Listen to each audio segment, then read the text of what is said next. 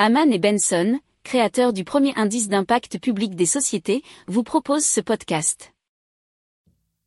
Aman and Benson, a vision for your future.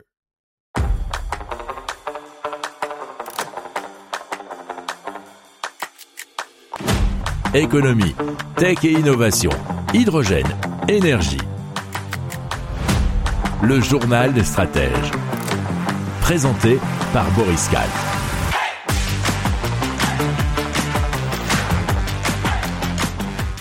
Bonjour à tous et bienvenue dans le journal des stratèges consacré aujourd'hui à l'économie. Au sommaire, on va parler de la Banque centrale suisse et de pertes records en 2022.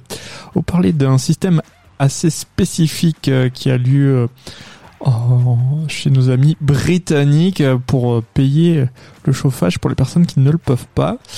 On va vous parler aussi d'une augmentation des prix en France prévue dans la grande distribution pour mars 2023 et des entreprises allemandes qui devraient baisser leur production pour l'année 2023. Vous écoutez le journal des stratèges numéro 330 et ça commence tout de suite.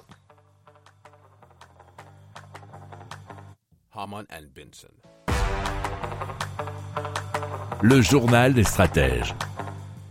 Et donc on commence tout de suite avec la Banque centrale de Suisse qui a annoncé des pertes records pour l'année 2022 avec 132 milliards de francs suisses de perdus. Alors un an auparavant, on nous dit à l'article de capital.fr, il y avait eu pourtant un bénéfice de 26,9 milliards de francs. Alors ça fait, si on passe ça en euros, 133 milliards de baisse et aux alentours de 27 milliards d'euros de gains l'année d'avant. Alors cela va les amener à supprimer des versements à la Confédération et au canton, mais ça on y reviendra juste après. Alors la Banque nationale suisse qui s'appuie sur un vaste portefeuille de placements a donc subi une perte de 131 milliards de francs ou d'euros sur ses positions en monnaie étrangère notamment. Alors ces positions en francs suisses sont également tombées dans le rouge, essuyant une perte de 1 milliard de francs, 1 milliard d'euros à peu près. Alors ces résultats, il faut savoir qu'ils ne sont pas définitifs puisque ce sont une première estimation, puisque les résultats tomberont notamment le 6 mars. Alors, dans un communiqué, on a appris que la Banque centrale suisse, nous explique que cette perte rend impossible toute distribution, donc au titre de l'exercice 2022, puisque la BNS reverse habituellement une partie de ce bénéfice au canton et à la Confédération. L'an passé, elle leur avait redistribué 6 milliards de francs suisses. Si vous aimez cette revue de presse, vous pouvez vous abonner gratuitement à notre newsletter qui s'appelle La Lettre des Stratèges, LLDS, qui relate, et cela gratuitement, du lundi au vendredi, l'actualité économique, technologique, énergétique, mais aussi de l'hydrogène et puis de tout ce qu'on trouvera super intéressant pour votre vie. Hamon et Benson.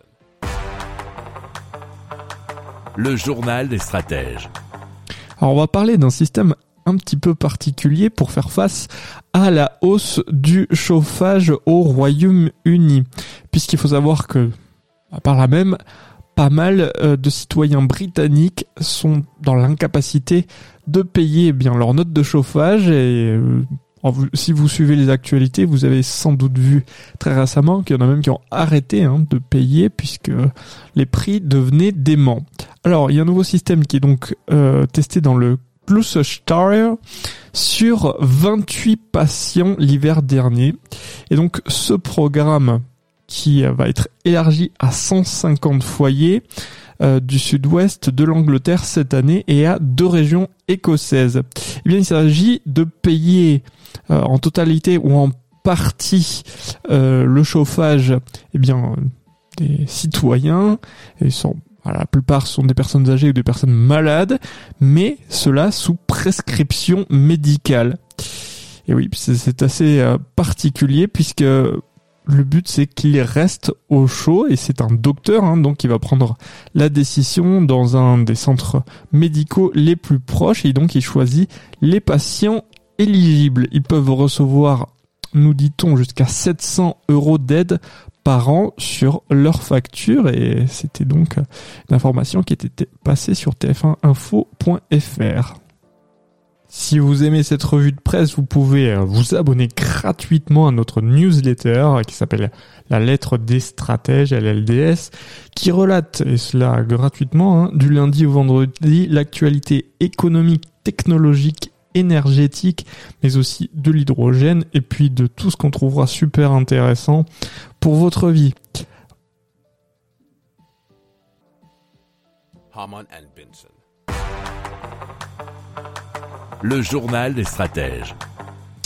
Alors, il semblerait, selon l'expert de la grande distribution Olivier Dauvers, je ne sais pas comment ça prononce, que les consommateurs doivent s'attendre à un mois de mars rouge. C'est déjà Michel-Edouard Leclerc qui avait parlé de tsunami d'inflation alimentaire en 2023. Et pourquoi ? Eh bien, les raisons sont données notamment par la Dépêche.fr, puisque ce sont les demandes d'augmentation tarifaire des industries de l'agroalimentaire négocié à l'automne dernier qui vont commencer à s'appliquer en mars 2023 dans les magasins. Donc il y aura entre 10 et 25% d'augmentation apparemment, mais selon Olivier Dauvers, il pourrait même y avoir jusqu'à 40%. C'est une ampleur qui n'a été jamais vue dans les négociations commerciales entre la grande distribution et ses fournisseurs. Si vous aimez cette revue de presse, vous pouvez vous abonner gratuitement à notre newsletter qui s'appelle La Lettre des Stratèges, LLDS, qui relate, et cela gratuitement, du lundi au vendredi, l'actualité économique, technologique, énergétique, mais aussi de l'hydrogène et puis de tout ce qu'on trouvera super intéressant pour votre vie. Hamon et Benson. Le journal des stratèges. Alors, 4 entreprises allemandes sur 10 s'attendent à une baisse de leur activité cette année, notamment en raison des coûts élevés de l'énergie, ce qu'a montré une enquête de l'Institut économique allemand IW. Et causé, vous imaginez pourquoi, notamment en grande partie au risque de pénurie de gaz, puisque les prix restent assez élevés. Et les perturbations dans la production ne peuvent pas être exclues. Alors, l'Institut a aussi mené son enquête auprès d'environ 2500 entreprises et ajoute qu'on ne pourra évaluer l'étendue des problèmes pour l'hiver prochain qu'au cours de cette année. Alors, les perspectives dans le secteur allemand de la construction, donc le bâtiment, sont aussi assez sombres puisque plus de la moitié des entreprises interrogées par IW s'attendent à une baisse de la production, alors que seuls 15% d'entre elles anticipent une augmentation de l'activité. Et il faut savoir qu'en économie, quand on se penche sur des prospectives, savoir un petit peu ce qui se passe dans le monde du bâtiment, c'est assez proche de ce qui peut se passer dans l'entièreté de l'économie. Et dans le monde du bâtiment, on voit notamment en Allemagne, mais c'est vrai aussi en France, que les jours à venir ne sont pas très beaux. Par conséquent, vous imaginez bien que l'avenir n'est pas rose, mais on parlera dans d'autres journaux des stratèges de choses un peu plus réjouissantes. Hamon et Benson. Le journal des stratèges.